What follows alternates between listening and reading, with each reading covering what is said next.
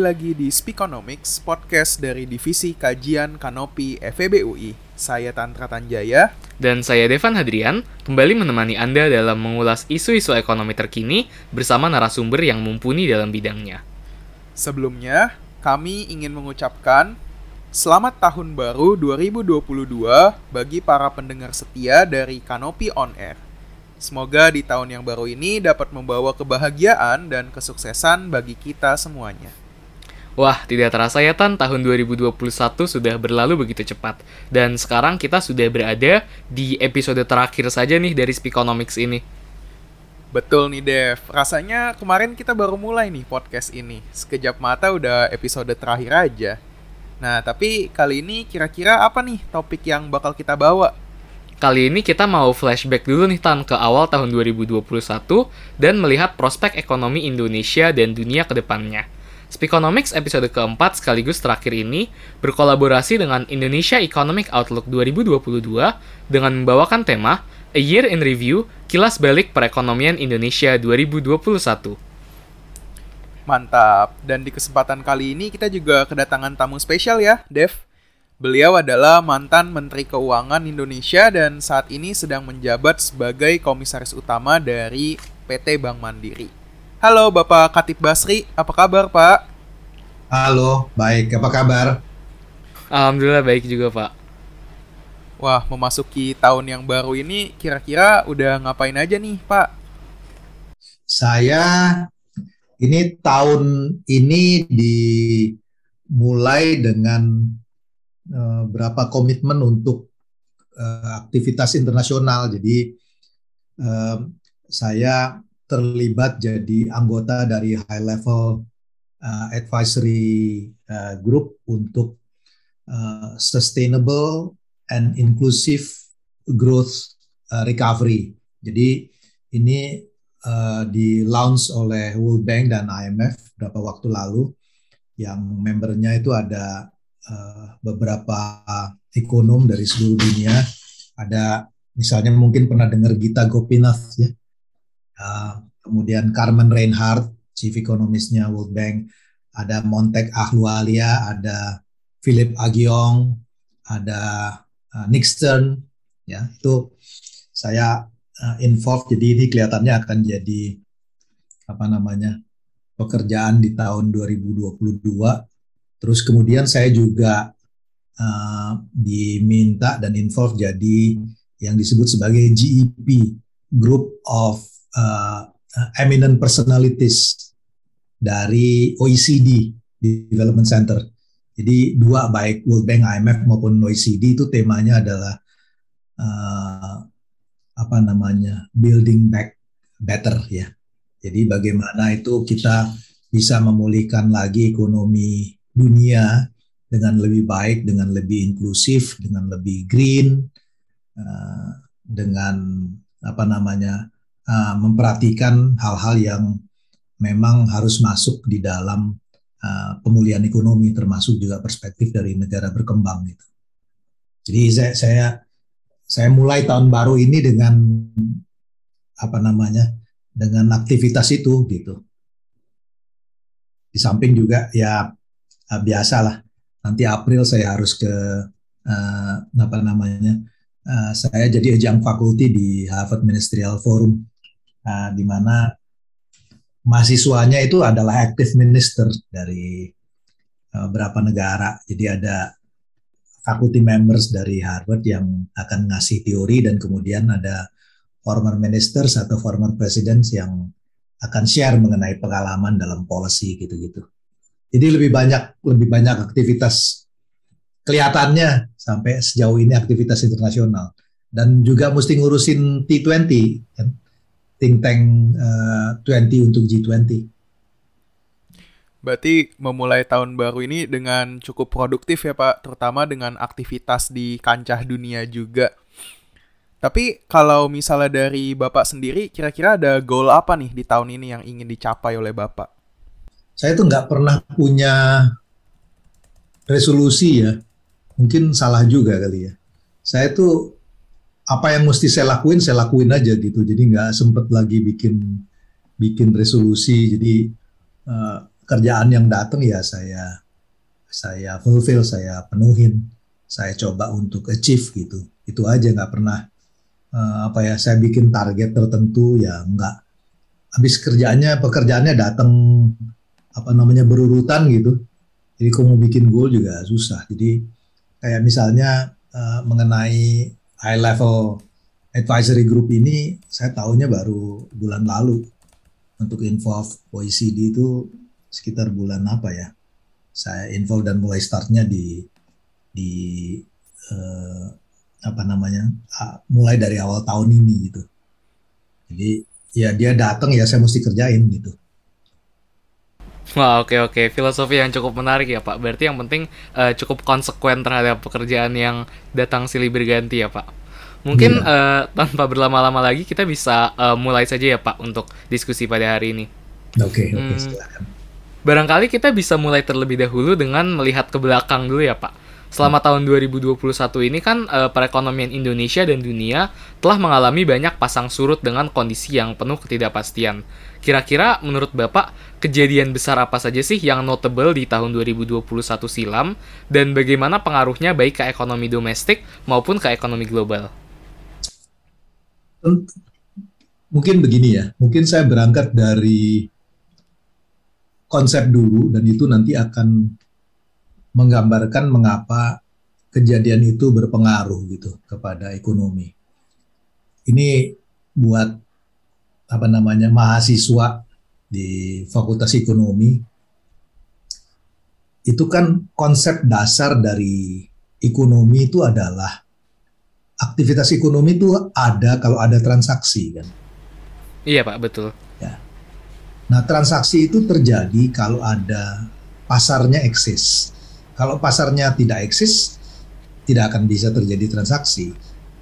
Ya, kalau penjual dengan pembelinya tidak ketemu, tidak ada marketnya, maka transaksinya tidak terjadi.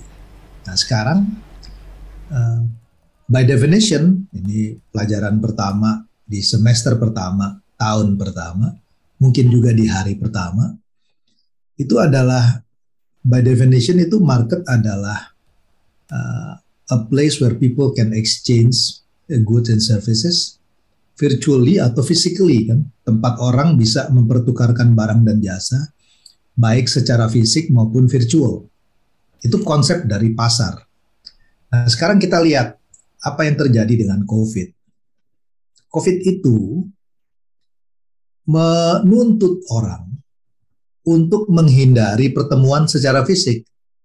Ya kan? Makanya ada karantina, makanya ada distancing. Pokoknya yang sifatnya fisik itu sebisa mungkin dihindari. Maka apa implikasinya kepada pasar? Kalau per definisi pasar adalah tempat pertemuan orang mempertukarkan barang dan jasa secara virtual atau secara fisik, maka yang secara fisik tidak mungkin terjadi kan? Betul, Pak. Ya, maka dengan mudah kita akan menduga sektor-sektor yang tidak bisa dilakukan secara virtual pasti terdampak. Apa sektor yang tidak bisa dilakukan secara virtual? User experience. Orang tidak mungkin misalnya um, pergi ke Bali ditukar dengan nonton YouTube ke Bali. Orang tidak mungkin misalnya merasa tinggal di hotel dengan hanya nonton video tinggal di hotel. Itu yang menjelaskan mengapa tourism terpukul, mengapa hotel terpukul. Orang tidak mungkin bisa traveling kalau dia tidak bepergian atau terbang. Itu yang menjelaskan mengapa airlines terpukul. Jadi dari konsep itu aja sebetulnya kita sudah bisa menduga dampak apa yang akan terjadi pada ekonomi. Semua yang membutuhkan physical present atau kehadiran fisik pasti akan terpukul. Sebaliknya, segala sesuatu yang bisa disubstitute menjadi digital seperti yang kita lakukan uh, saat ini gitu itu akan bisa tetap berjalan. Maka nanti kita akan melihat dua dikotomi yang saya sebut sebagai dua sektor terpisah. Sektor yang bisa bertransformasi kepada digital akan berkembang dan tumbuh.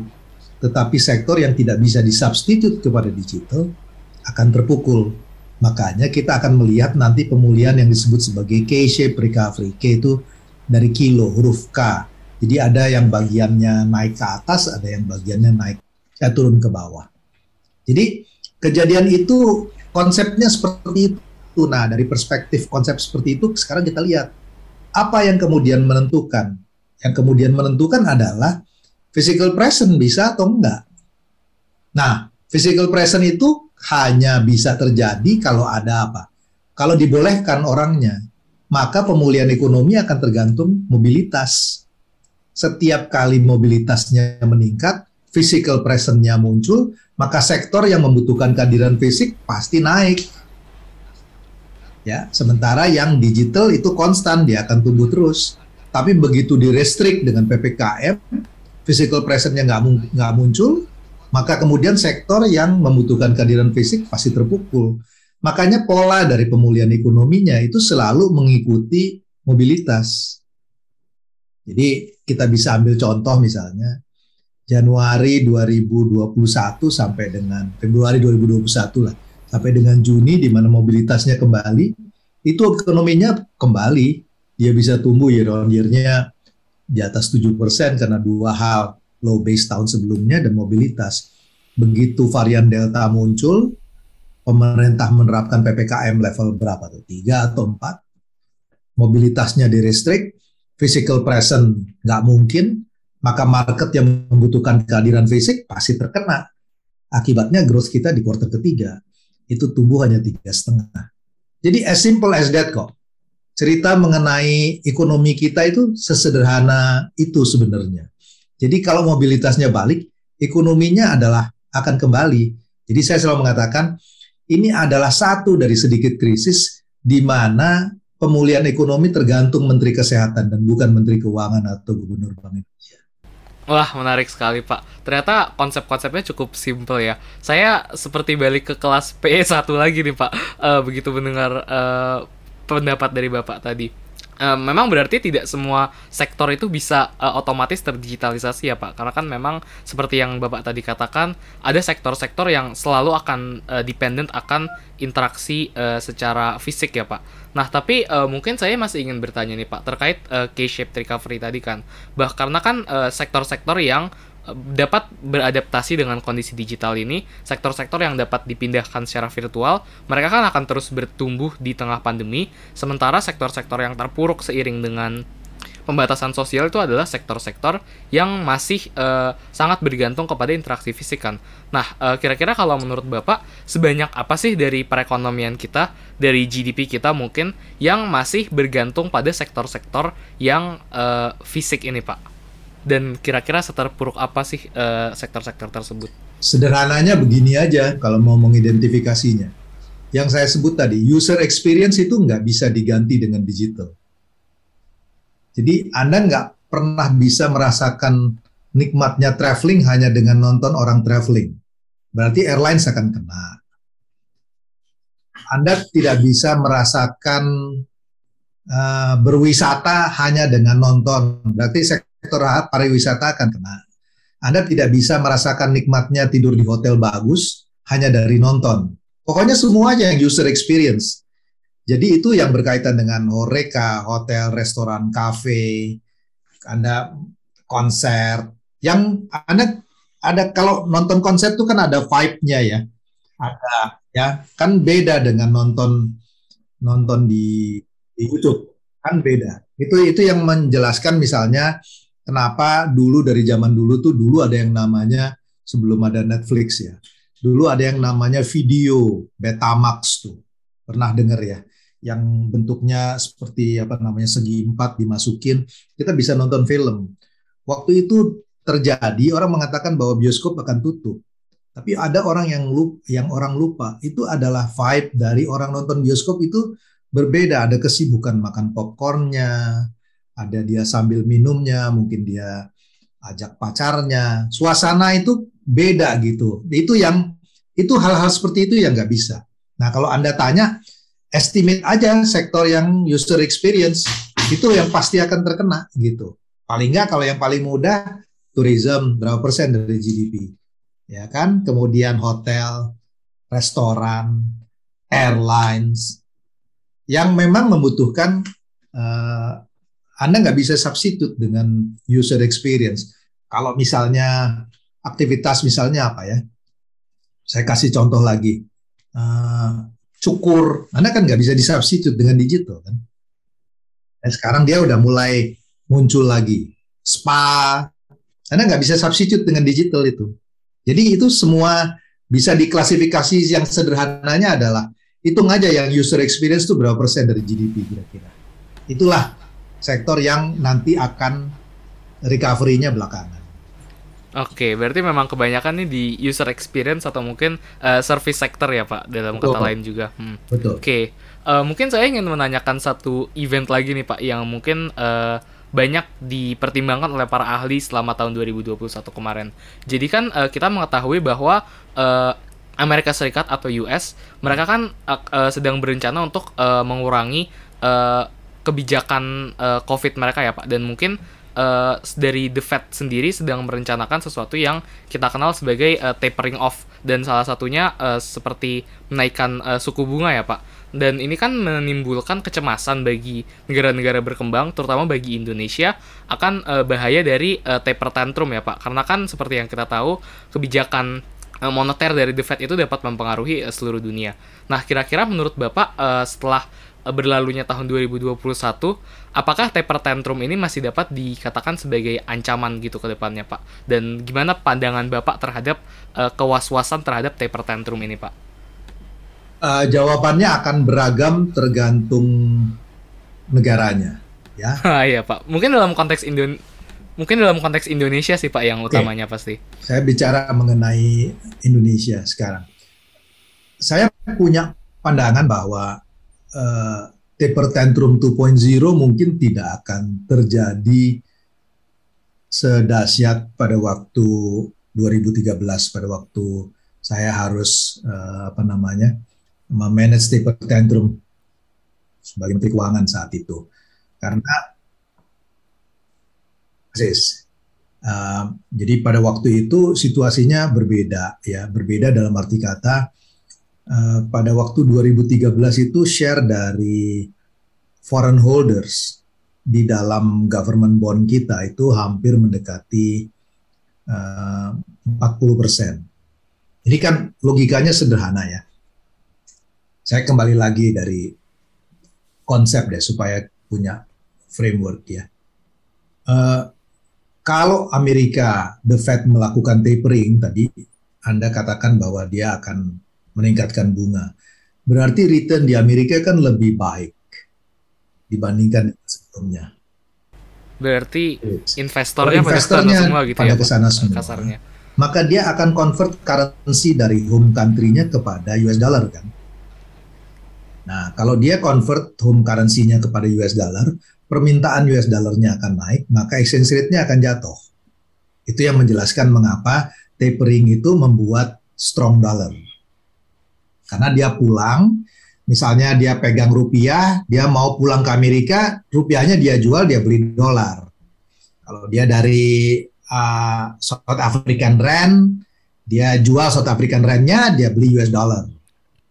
Itu semuanya begitu karena dia kembali. Kalau dia masuk ke sana, maka dia kan harus taruh, harus beli asetnya dalam US dollar. Maka demand for US dollarnya akan naik sehingga relatif permintaan terhadap US dollar terhadap home currency-nya akan meningkat kan.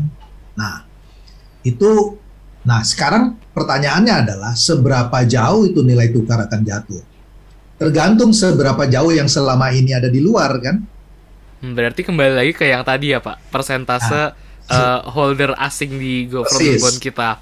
Semakin tinggi asing pegang bond kita, maka semakin besar porsi yang akan keluar pulang ke Amerika kan kalau misalnya nggak ada asing pegang bond kita, nggak ada yang pulang kan, maka rupiahnya nggak akan terganggu. Nah, pada tahun 2002, tahun 2013 itu share dari foreign holders di government bond kita hampir 40 persen.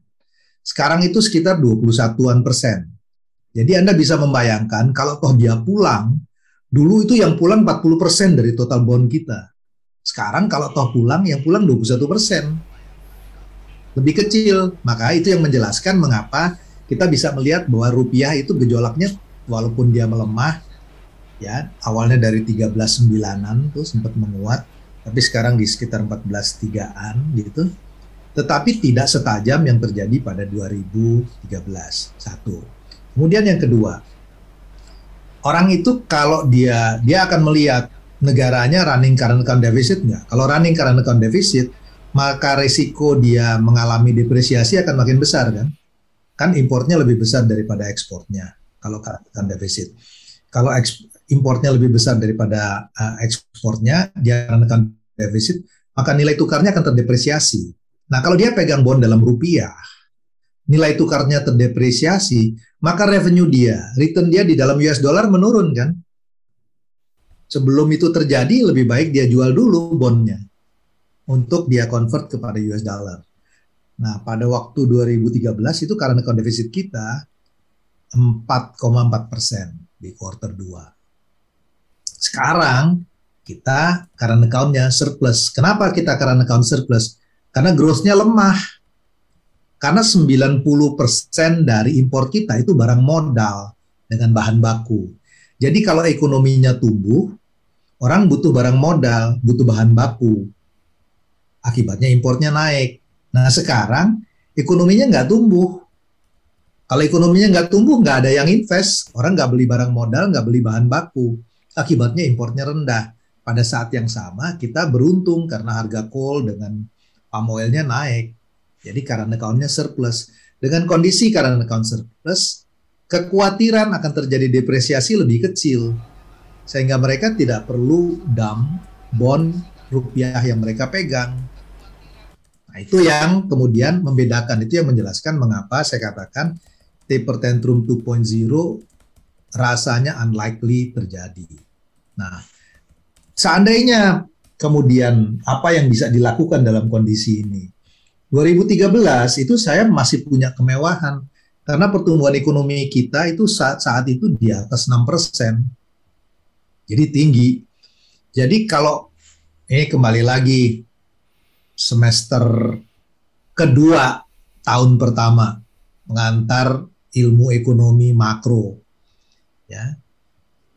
Current account itu kan CA ya. CA itu kan adalah refleksi dari X dikurang M ya.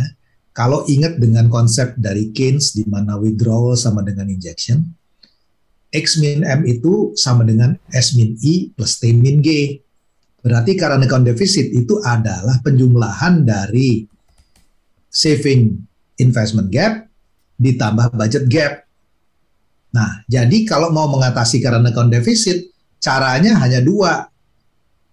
Budget defisitnya dikecilin atau investmentnya diturunkan.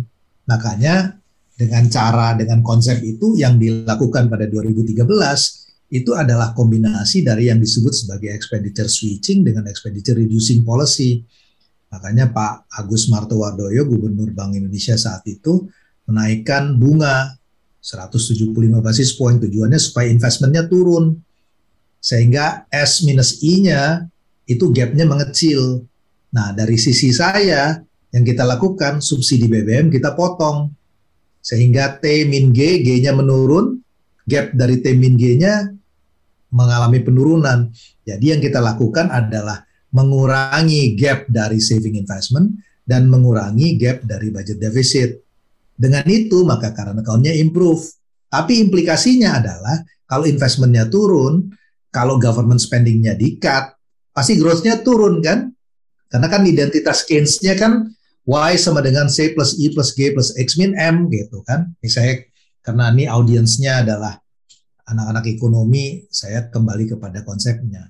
Maka pada waktu itu kita bisa lakukan karena pertumbuhan ekonominya di atas 6, 6,2 persen. Jadi kita naikkan bunga, kita cut budget defisit, kita biarkan exchange rate-nya depreciate, pertumbuhan ekonominya turun ke 5,8. Tapi resepi yang seperti yang sama tidak bisa digunakan oleh Bu Sri Mulyani dan Pak Perry. Kenapa? Kalau Bu Sri Mulyani cut defisitnya, terus stimulusnya datang dari mana? Padahal ekonominya sekarang tumbuhnya kan rendah. Ya. Nah, kalau Pak Perry naikin bunga, maka nggak ada lagi stimulusnya maka pemerintah tidak punya ruang untuk cut budget deficit. Bank Indonesia tidak punya ruang untuk naikin interest rate. Maka yang akan terjadi adalah akan ada pelemahan rupiah, tetapi beruntung karena porsi dari foreign bonds, foreign holders di government bond kita hanya 20 persenan. Jadi nanti akan melihat bahwa nilai tukar rupiah itu akan merangkak perlahan-lahan depresiasinya. Jadi kira-kira gitu. Mudah-mudahan saya bicara dalam bahasa manusia biasa. Masih bisa dipahami, Pak. Uh, tapi ini cukup mengingatkan saya dulu. Kalau nggak salah, ketika di 2013 dulu, kalau nggak salah Morgan Stanley pernah mengatakan bahwa Indonesia itu salah satu dari fragile five negara-negara emerging market Brazil, India, Indonesia, South Africa, dan Turki yang punya dampak yang besar dan punya potensi untuk terkena dampak besar apabila US ini tapering off. Dan sebenarnya concern dari publik adalah seperti di akhir tahun kemarin, di Desember minggu terakhir, mata uang lira dari Turki itu melemah cukup cepat 40% dibanding dengan year on year tahun sebelumnya. Dan sebenarnya meskipun kita kondisinya berbeda dari Turki, tapi masyarakat juga banyak bertanya sebenarnya apakah hal tersebut bisa terjadi di Indonesia dan bagaimana kalau misalnya kita melihat ke depan apakah ini sesuatu yang harus kita diamkan saja atau sebaiknya kita formulasi bagaimana solusi dari masalah ini. Saya coba jawab ya. Turki itu masalahnya respon kebijakannya saya mesti pakai kata-kata yang lebih sopan. Um, mungkin tidak proper karena yang dilakukan adalah intervensi dari presiden terhadap central bank. Dalam kondisi seperti tadi, ini kembali lagi kepada konsep ya. Ini audiensnya kan mahasiswa ya, betul iya, ya? Iya Pak, mahasiswa FE Pak. Ya, mahasiswa FE ya. Jadi saya boleh bicara mengenai konsepnya. Kalau umum nanti bingung soalnya. Kan di dalam konsep Mandel Fleming itu kita diajarkan kan kalau interest rate dinaikkan maka yang terjadi adalah return dari negara yang menaikkan interest rate itu akan lebih tinggi. Tadi saya bicara mengenai Amerika. Kalau the Fed naikin interest rate akan lebih menarik untuk invest di Amerika kan. Ya. Jadi kalau ingin membuat bahwa modalnya tidak pulang, interest rate kita harus kita naikin supaya dia kompetitif dengan kenaikan interest rate di Amerika. Kira-kira gitu. Ya. Jadi kalau Amerika naikin 100 basis point, kita naikin 100 basis point. Dengan begitu, maka akhirnya parity antara Indonesia dengan Amerika. Si investornya memilih baik di Indonesia maupun di Amerika, returnnya akan sama. Itu kan kira-kira konsep sederhananya. Nah, yang terjadi di Turki adalah justru presidennya memerintahkan gubernur central banknya untuk menurunkan bunga. Anda bisa bayangkan kalau Amerika memutuskan naik, Anda memutuskan di negara Anda bunganya Anda turunin. Sekarang saya tanya balik, Anda sebagai investor Anda ninggalin nggak negara itu? Wah, ninggalin sih Pak. Ya, karena dia akan cari return yang lebih tinggi. Itulah yang menjelaskan mengapa liranya jatuh begitu dalam gitu. Makanya tadi saya katakan akan sangat tergantung kepada negaranya dan itu tidak terjadi di kita. Makanya di antara bahkan dulu ketika 2013 uh, Anda betul tadi ketika menyebut yang disebut sebagai Fragile Five dari Morgan Stanley ya. Itu ada lima negara Indonesia, India, Turki, Brazil, South Africa. Di antara lima itu hanya dua negara yang bisa mengatasi taper tantrum dalam waktu singkat itu hanya Indonesia dengan India. Ya, kalau Anda baca majalah di Economist itu kelihatan tuh mereka bahas mengenai pembahasan itu. Jadi memang sangat tergantung dari respon kebijakannya. India dengan Indonesia pada waktu itu melakukan kebijakan yang praktis sama. Ya, saya kebetulan pada waktu kita menyusun kebijakan itu exchange uh, apa ya uh, pengalaman. Jadi kalau di G20 kan sama-sama I. Jadi urutannya itu Menteri Keuangannya uh, India itu ada Baran. Kemudian di sebelahnya itu Raghuram Rajan, profesor di University of Chicago. Sebelahnya Raghuram Rajan itu saya, dan sebelah saya itu Pak Agus Martowardoyo. Jadi duduknya begitu. Kita itu exchange mengenai policy apa namanya. Nanti tanggal kalau tertarik tanggal 11 Raghuram Rajan akan ngomong untuk acara di, di Bank Mandiri. Ya, jadi jadi pada waktu itu India juga melakukan hal yang sama. Uh, dia naikin interest rate, dia cut budget deficit, dia biarkan uh, rupiahnya melemah persis seperti yang kita lakukan di Indonesia. Makanya pada waktu early warning a meeting di Washington di IMF bulan apa ya? Saya lupa itu Oktober. Uh, Raghuram Rajan dengan saya diminta untuk kita present case kita apa yang kita lakukan pada waktu itu gitu. Jadi apa namanya? Uh, menarik sih, tapi menurut saya memang situasinya beda. Dan memang pada waktu itu juga perbedaan lain adalah komunikasi dari The Fed sekarang jauh lebih baik. Karena waktu itu Ben Bernanke eh, komunikasinya eh, tidak sebaik Jerome Powell atau tidak sebaik Janet Yellen pada waktu Yellen menjadi eh, gubernur The Fed ya. Wah oke okay. menarik sekali sih Pak jawabannya. Wah banyak sekali yang uh, ternyata memang banyak faktor ya Pak uh, terkait uh, taper tantrum ini dan nggak uh, hanya dari sekedar the Fed juga tapi banyak juga kebijakan-kebijakan domestik kita seperti uh, budget deficit atau account deficit yang dapat berpengaruh ke resiko dari uh, taper tantrum ini. Mungkin untuk uh, pertanyaan selanjutnya uh, boleh dilanjutkan nih uh, ke Tantra. Oke, sebenarnya mungkin ada satu hal yang cukup menarik pemikiran saya sebenarnya Pak. Jadi kita sudah bicara tentang kurang lebih dinamika dari taper tantrum ini sudah cukup lama dan mungkin sekarang saya mau membalikkan diskusinya kembali ke periode 2021 ini, event menarik yang sudah terjadi atau ada tren yang menarik. Tapi pertanyaan saya mungkin akan difokuskan ke masalah COVID ini, Pak. Jadi ketika kita baru mulai di tahun 2021, semua orang memiliki nada optimis, semua orang memiliki nada yang sangat hopeful terhadap masa depan karena proses vaksinasi sudah dimulai, kemudian dikatakan bahwa 2021 akan jadi tahun recovery dan sebagainya. Tapi ternyata yang menarik adalah one year on dan ternyata di tengah-tengah 2021 kita menghadapi varian Delta yang lebih parah lagi. Di 2022 sekarang ada kemunculan varian baru Omicron dan orang-orang seperti kelihatan di sekitar-sekitar kita mungkin tidak banyak yang sehopeful ketika di awal 2021. Bagaimana Bapak memandang tahun 2021 ketika masih ada dikatakan sebagai year of recovery dan sebagainya dibandingkan dengan tren pre-COVID dan dibandingkan dengan tahun 2022? Apakah kita sudah ada di ekonomi post-COVID atau bagaimana, Pak? Oke, saya coba jawab ya. Satu, tadi saya katakan bahwa pemulihan ekonomi itu sepenuhnya tergantung dari apakah pandeminya bisa diatasi. Saya termasuk orang yang sejak awal mengatakan bahwa ekonomi tidak mungkin bisa baik kalau kesehatannya nggak selesai. Jadi itu itu itu adalah necessary conditionnya.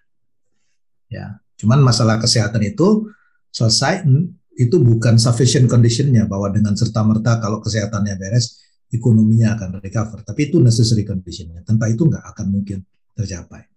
Nah sekarang bagaimana kita melihat ini di dalam uh, konteks pemulihan hmm. ekonomi? Satu hal yang tidak bisa di ignore ya tidak bisa di apa namanya dinafikan itu adalah vaksin does work Ya, kita bisa melihat misalnya di negara bagian di Amerika itu ada perbedaan antara under vaccinated state dengan fully vaccinated state. Florida, ya apa namanya Missouri itu berbeda sekali. Orang di sana itu banyak yang masuk rumah sakit. Kalau sementara Anda kalau pergi ke Massachusetts, ke Boston, ya saya September lalu uh, mesti kasih kelas di Harvard itu uh, tingkat uh, COVID-nya, infected cases-nya rendah sekali. Ya, kalau Anda lihat di negara-negara yang negara bagian yang vaksinasinya tinggi. Anda lihat Singapura, infected cases-nya tinggi, tapi kita kan nggak dengar Singapura kekurangan oksigen. Kita nggak dengar. Paling nggak saya tidak baca. Di Amerika kasus kekurangan oksigen terjadi di negara bagian yang under vaccinated. Di Indonesia, mengapa itu terjadi hal yang nightmare buat kita pada bulan Juni? Karena tingkat vaksinasi kita saat itu masih sangat rendah. Mungkin di sekitar, saya nggak tahu, di bawah 20 persen mungkin pada saat itu. Sekarang tingkat vaksinasinya sudah jauh lebih tinggi. Mungkin uh, apa nah fully vaccinated atau uh, double dosisnya mungkin sudah di atas 50 persenan, hampir 60 persen sekarang. Ya, dan terbukti bahwa kalau mereka yang vaksin bukan berarti bahwa mereka nggak bisa kena COVID, tapi kalau toh kena itu prosentase yang severe itu relatif kecil gitu. Nah, satu penyakit kalau dia nggak severe ya yang nggak bukan bukan saya mengatakan tidak bahaya. Secara publik itu apa namanya berbeda dengan sesuatu penyakit menular yang mematikan. Itu yang kemudian menjelaskan mengapa misalnya di saat ini saya bukan epidemiologis, Omikron walaupun daya tularnya meningkat, tapi kan pemerintah berani misalnya menurunkan uh, eh, ppkm-nya gitu. Ya, karena pertimbangannya vaksinnya sudah lebih tinggi, kemudian sejauh ini dampak dari Omikron itu relatif mild. Ada yang baru yang ditemukan di Prancis beberapa hari lalu gitu. Nah ini kita mesti lihat apakah dia mild. Jadi isunya itu bu, sebetulnya bukan number dari infected cases, tapi fatality. Dia fatal atau enggak? Karena tidak mungkin lagi membuat sebuah kebijakan yang namanya zero covid. Orang kena covid itu enggak apa-apa selama dia enggak meninggal gitu. Selama dia enggak masuk rumah sakit. Sama aja orang kena flu. Orang kena flu kan enggak apa-apa. Asal dia enggak meninggal gitu. Flu itu jadi masalah kalau orang kemudian meninggal kan tapi kalau orang batuk sama pilek aja ya dia nggak ke rumah sakit ya biasa aja gitu jadi sesuatu itu bisa punya dampak negatif kalau dia fatal, dia fatal gitu. Nah, selama vaksin itu masih mampu, makanya perdebatannya selalu adalah apakah vaksin itu mampu mengatasi mutasi dari virus yang terjadi. Jadi kalau dikatakan bahwa 2021 lebih buruk dari 2020, jawaban saya enggak. Itu tercermin by any standard dari semua pertumbuhan ekonominya lebih baik. Tahun 2020 kita minus 5, sorry, kita minus 2,1. Tahun 2021 kita akan tumbuh mungkin dari kisaran tiga setengah sampai 4 persen. Ya, perkiraan saya mungkin sekitar 3,7 persen di 2021. By any standard lebih baik 3,7 persen dibandingin minus 2,1.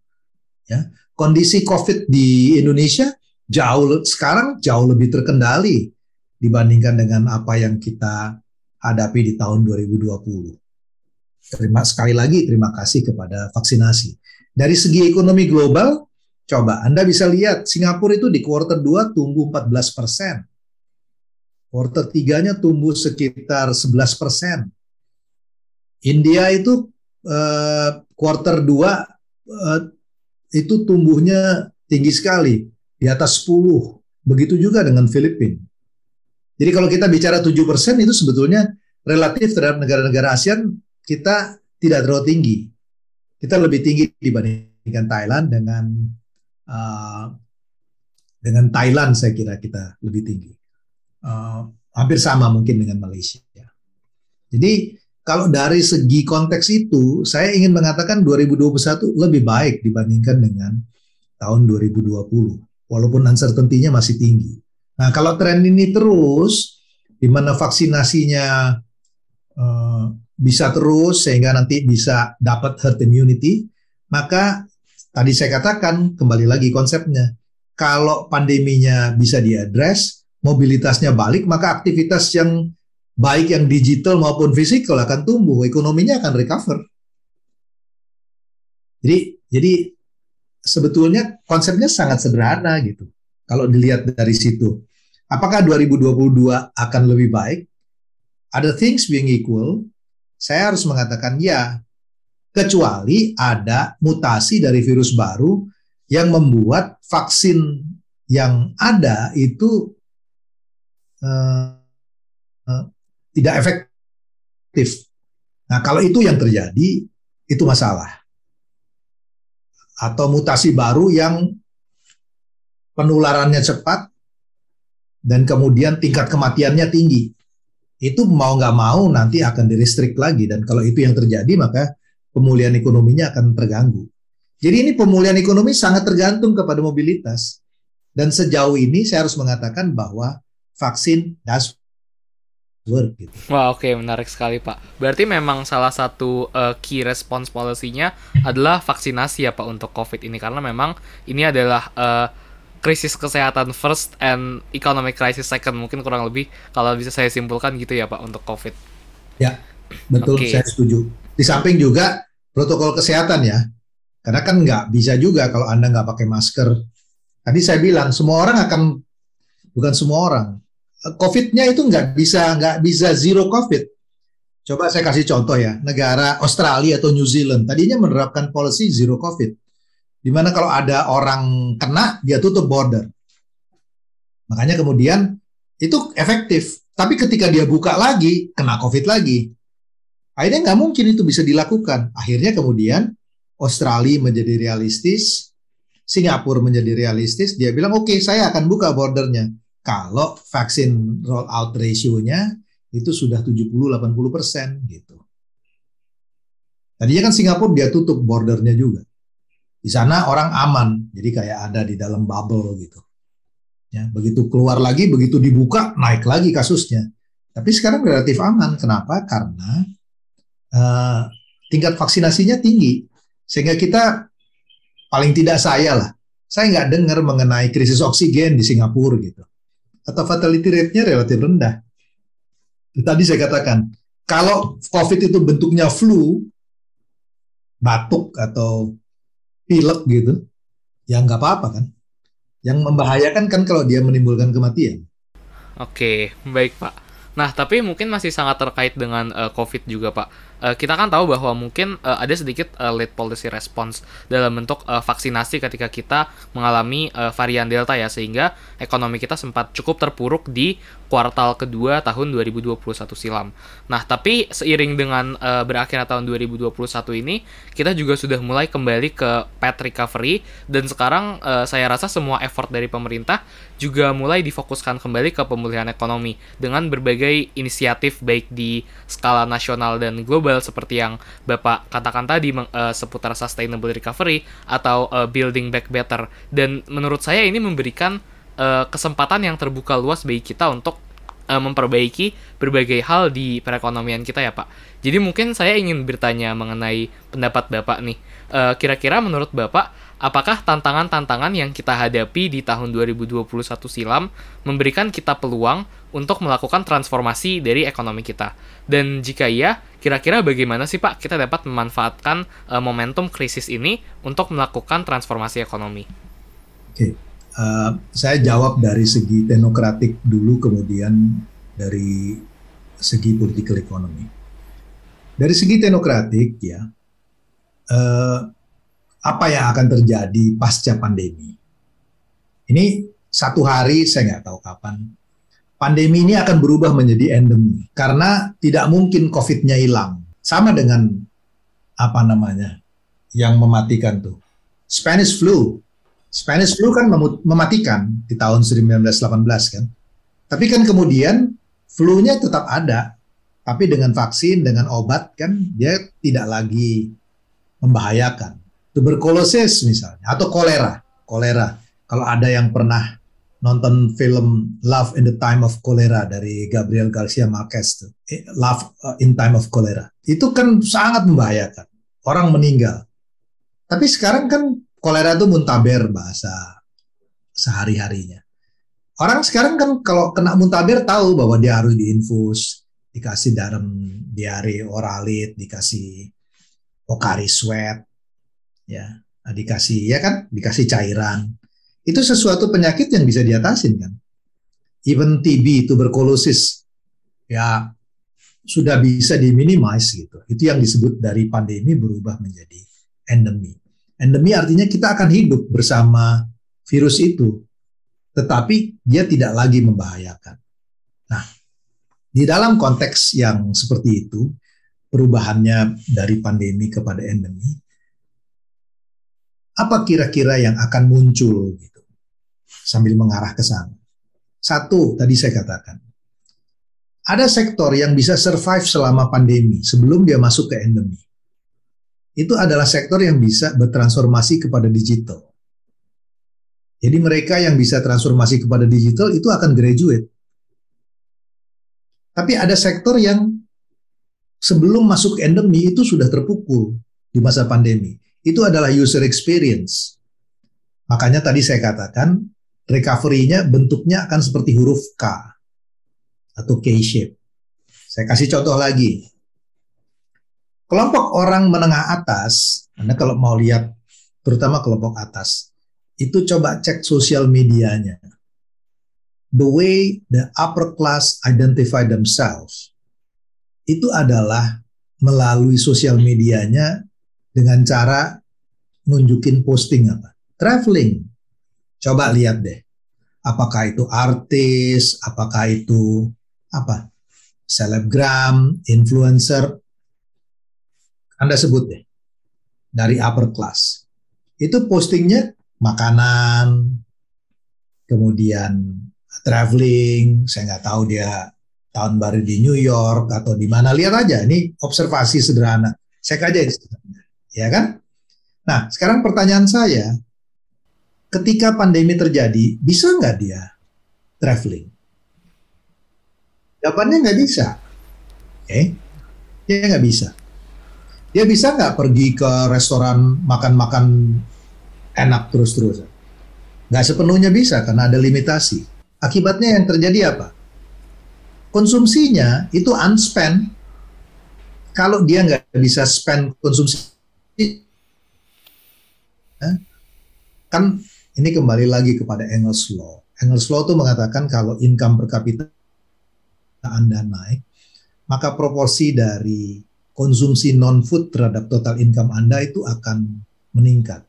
Sederhananya itu gini, orang itu makan sehari tiga kali. Kalau Anda makin kaya, bukan berarti Anda makan sehari 12 kali kan? Bener Pak, sisanya dipakai buat kan? beli yang lain gitu ya Pak? Persis. Nah sekarang yang sisa yang buat beli yang lain itu nggak bisa di spend karena itu adalah user experience. Akibatnya yang terjadi apa? Savingsnya naik. Itu yang menjelaskan mengapa kalau Anda lihat data di LPS, itu kelompok tabungan di atas 5 miliar ke atas tumbuhnya 17% growth-nya. Mengapa dana pihak ketiga itu naik? Itu yang menjelaskan kenapa stock market berkembang. Karena uang itu nggak bisa di-spend dia akhirnya lari kepada stock market, lari kepada bond, atau lari kepada tabungan. Itu kelompok atas. Nah, kelompok atas itu berusaha untuk cari substitute. Dia nggak bisa traveling, dia nggak bisa ibu-ibu misalnya. Dia mau beli tas branded. Mau dipakai ke mana tas branded itu? Oh dia work from home, ya kan?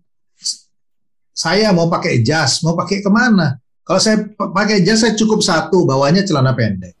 Kalau kita lakuin zoom ya kan? Jadi nggak ada nggak ada kebutuhan untuk itu. Akibatnya yang terjadi adalah tabungan saya naik. Itu misalnya yang terjadi dari kelompok atas. Ya. Nah, kelompok atas ini berusaha kemudian dia membuat gimana caranya saya tetap bisa terhibur. Maka dia kemudian cari di tahun 2020 misalnya permintaan terhadap Brompton itu naik tinggi sekali. Kalau Anda cari Brompton itu susah karena orang punya uang, but they don't know how to spend it. Dia Anda cari road bike itu susah pada waktu itu. Anda cari Brompton susah. Anda mau cari ikan cupang, beta fish, harganya naik tinggi sekali karena orang dia cari cara outlet untuk supaya aktivitas leisure-nya itu bisa terjadi. Kalau Anda cari yang namanya ornamen plant, tanaman hias, itu harganya mahal. Atau orang tiba-tiba mulai, bukan tiba-tiba, banyak yang koleksi Vespa. Atau direkondisi mobil tahun 70-an, karena dia dia punya waktu, dia lakukan hobinya, dia coba untuk lakukan. Itu adalah behavior dari kelompok atas. Kelompok yang bawah sekarang gimana? Sebaliknya, di Indonesia itu hanya orang kaya yang bisa nganggur. Pengangguran itu barang mewah. Mahasiswa saya di Fakultas Ekonomi yang datang dari keluarga yang mampu, itu bisa kalau selesai kerja itu dia tinggal di rumah. Karena parentsnya bisa memberikan yang namanya non-labor income. Tetapi mereka yang miskin, itu pasti kerja. Kalau nggak kerja, mati dia.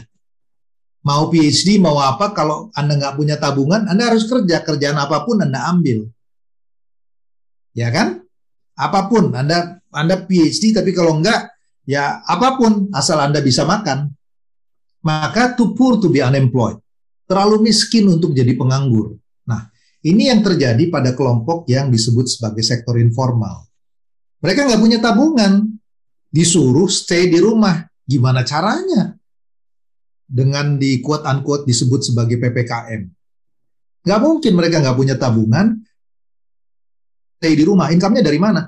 Itu mereka pasti keluar. Itu yang menjelaskan mengapa lockdown itu di negara-negara yang social security-nya nggak bagus, itu nggak pernah efektif. Itu terjadi di India, itu terjadi di Latin Amerika, di Indonesia, kecuali diberikan yang namanya cash transfer. Jadi orang itu dibayar untuk tinggal di rumah. People are paid to stay at home. Nah, di kelompok ini hidupnya tergantung dari BLT. Jadi Anda bisa membayangkan di satu sisi upper class itu tabungannya naik karena nggak ada yang dikonsum. Di sisi lain adalah orang hidup dari BLT. Maka Anda akan ketemu dengan pola pemulihan yang bentuknya huruf K tadi saya sebut tuh. Ya, ya. Itu K-shape recovery. Kemudian siapa yang ada di sektor informal? Itu perempuan. Jadi gender gap itu akan muncul Kemudian apalagi? Tadi saya katakan mereka yang punya akses digital itu akan survive. Masalahnya nggak semua orang di Indonesia itu punya akses internet. Jadi mereka yang punya akses digital akan tumbuh berkembang, yang nggak punya akses digital collapse. Kembali lagi K-shape recovery. Terjadilah yang disebut sebagai digital divide. Sekolah, kalau di FE FEUI, FEBUI dilakukan dengan digital, mahasiswanya bisa ikut. Tapi gimana saudara-saudara kita di Papua? Yang mungkin bandwidth-nya nggak cukup untuk itu. Maka hitungan dari ADB ada 27 persen eh, murid yang tidak bisa mengikuti pendidikan selama hampir 2 tahun karena dia nggak punya akses digital. Berarti ada resiko tadi selain K-shape adalah setback dari quality dari human capital. Berarti pola yang kedua adalah satu, dia K-shape recovery. Yang kedua, akan ada muncul kelompok rentan. Yang ketiga, itu ada isu di dalam quality dari human capital. Karena orang sekolahnya melalui online, tetapi tidak semua orang punya akses online. Nah, di dalam kondisi ini, apa yang bisa dilakukan? Mau tidak mau nanti desain dari fiscal policy harus mengarah kepada pemulihan ekonomi yang sifatnya inklusif Mau nggak mau karena kita ber, akan berhadapan dengan ketimpangan. Nah, satu hal yang kita juga belajar dari krisis dan pandemi ini adalah bahwa ketika orang tinggal di rumah itu polusinya turun. Nah, nanti kalau orang balik, apa kemudian mau climate change isunya kembali lagi gitu. Jadi kita mesti ambil opportunity di mana recovery-nya itu harus green. Apa misalnya? Tadi saya katakan orang butuh pembiayaan untuk BLT, untuk tadi yang gender gap perempuan, untuk akses digital. Uangnya dari, datang dari mana? Maka saya berpikir yang saya propose ada tulisan tahun lalu April 2020 saya tulis dengan Ben Olken dari MIT dan Remahana dari Harvard. Kita propose di mana subsidi BBM itu dipotong. Kenapa? Karena yang menikmati subsidi BBM itu adalah kelas menengah atas. Karena mereka yang punya mobil, punya motor. Nah, yang miskin gimana? Kan pasti akan terdampak. Dikasih kompensasi cash transfer. Jadi uangnya bisa dipakai untuk cash transfer dan juga yang BLT tadi juga untuk membiayai kesehatan itu. Itu akan membuat recovery-nya menjadi green. Ya, karena orang kalau ngurangin subsidi BBM, harga BBM-nya naik, maka demand for the fossil fuel-nya akan turun kan? Nah, orang akan pindah kepada renewable energy. Jadi itu dari segi teknokratik. Nah, sekarang persoalannya adalah dari segi political economy, mungkin kan enggak itu. Tadi saya katakan, sebetulnya ada chance-nya. Kenapa? Kalau kemudian subsidi BBM itu dipotong, diberikan kepada kelompok miskin, atau vaksin gratis, orang akan support. Tapi orang akan marah itu kalau subsidi BBM dipotong, diberikannya kepada insentif pajak pengusaha besar misalnya. Atau kayak waktu dulu di 98 bailout bank. Ya. Tapi sekarang kan justified itu untuk kesehatan, untuk UMKM, untuk social assistance. Nah, satu lagi pengalaman di banyak negara adalah good times makes bad pol good times makes uh, bad policy, bad times makes good policy. Anda kalau di dalam situasi di mana kondisinya buruk, itu politisi nggak punya kemewahan untuk tidak rasional secara ekonomi. Orang itu bisa tidak rasional secara ekonomi kalau punya uang. Anda kalau nggak punya uang, nggak ada pilihan, mau nggak mau Anda harus rasional. Kalau budget Anda nggak cukup, makanya saya katakan, hampir semua presiden di Indonesia sebelum jadi presiden itu selalu mengatakan, selalu mengkritik kebijakan kenaikan BBM. Anda sebut deh semua, saya harus katakan semua Coba nanti di Google statement-statementnya sebelum jadi presiden. Dan semua dan dan semua ketika menjadi presiden yang dilakukan adalah menaikkan harga BBM. Karena tadi saya bilang budget constraint-nya itu real gitu. Oke. Uh, cukup menarik ya Pak. Berarti tantangan-tantangan yang kita hadapi dan tentunya ke depannya juga banyak hal yang harus kita lakukan karena tantangannya sebenarnya real dan terutama buat developing countries, we cannot really afford to have some sort of sophisticated policy yang memang sebenarnya belum bisa kita sampai ke situ kalau kita belum benahin hal-hal yang sebenarnya penting atau fundamental. Dan sebenarnya saya punya pertanyaan sih untuk Bapak, terutama untuk tahun 2022 ini. Bagaimana sih proyeksi Bapak terhadap outlook ekonomi Indonesia dan global di tahun 2022 ini?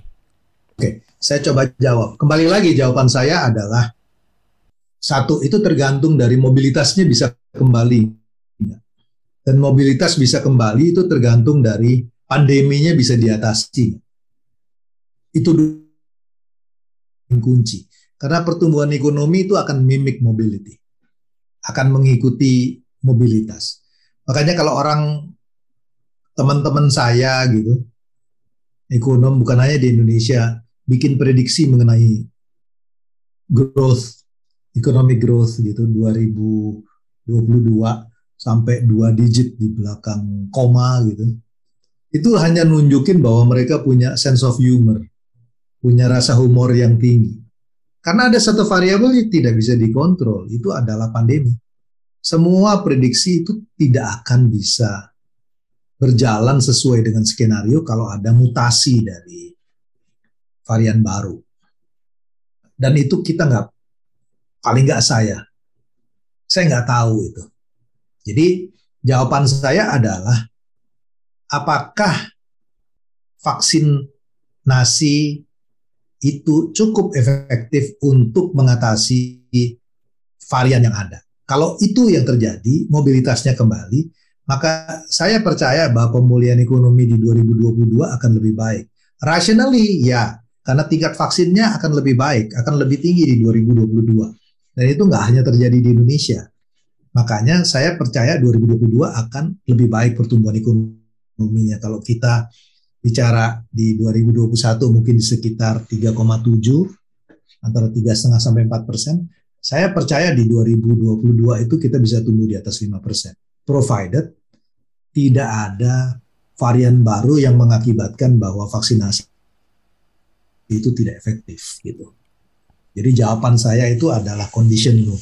Oke, berarti Bapak masih punya outlook yang optimis terhadap Indonesia provided vaksinasinya berjalan lancar, tidak ada varian baru dan mobilitasnya juga tidak berkurang lagi. Nah, sekarang kita sudah sampai nih Pak dari diskusi kita yang sudah kurang lebih selama satu jam ini kita sudah sampai di penghujungnya dan di sini seperti tradisi dari Speakonomics ini kita biasanya akan meminta pembicara untuk menyampaikan kesimpulan atau closing statement selama 1 sampai 2 menit dari diskusi kita. Nah, kira-kira dari Bapak apakah ada closing statement atau kesimpulan yang Bapak ingin tekankan?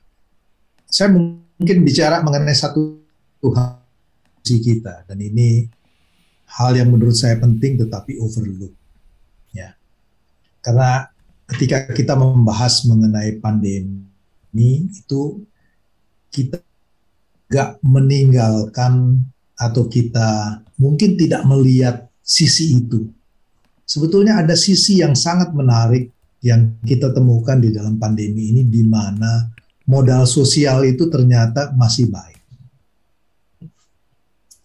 Sebagian dari teman-teman ingat ada beberapa program di mana orang beli makanan untuk driver uh, ojek, grab, nah, nggak diambil tetapi diberikan kepada drivernya.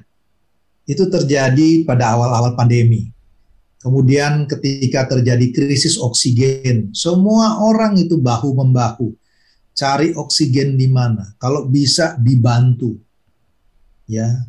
Kemudian pada waktu eh, APD orang cariin, dicariin maskernya. Gimana nakes bekerja 24 jam, 7 kali 24 jam berjuang untuk itu. Dan kita harus memberikan apresiasi yang tinggi bahwa modal sosial itu ternyata masih ada di tengah masyarakat yang dikhawatirkan sangat individualistis.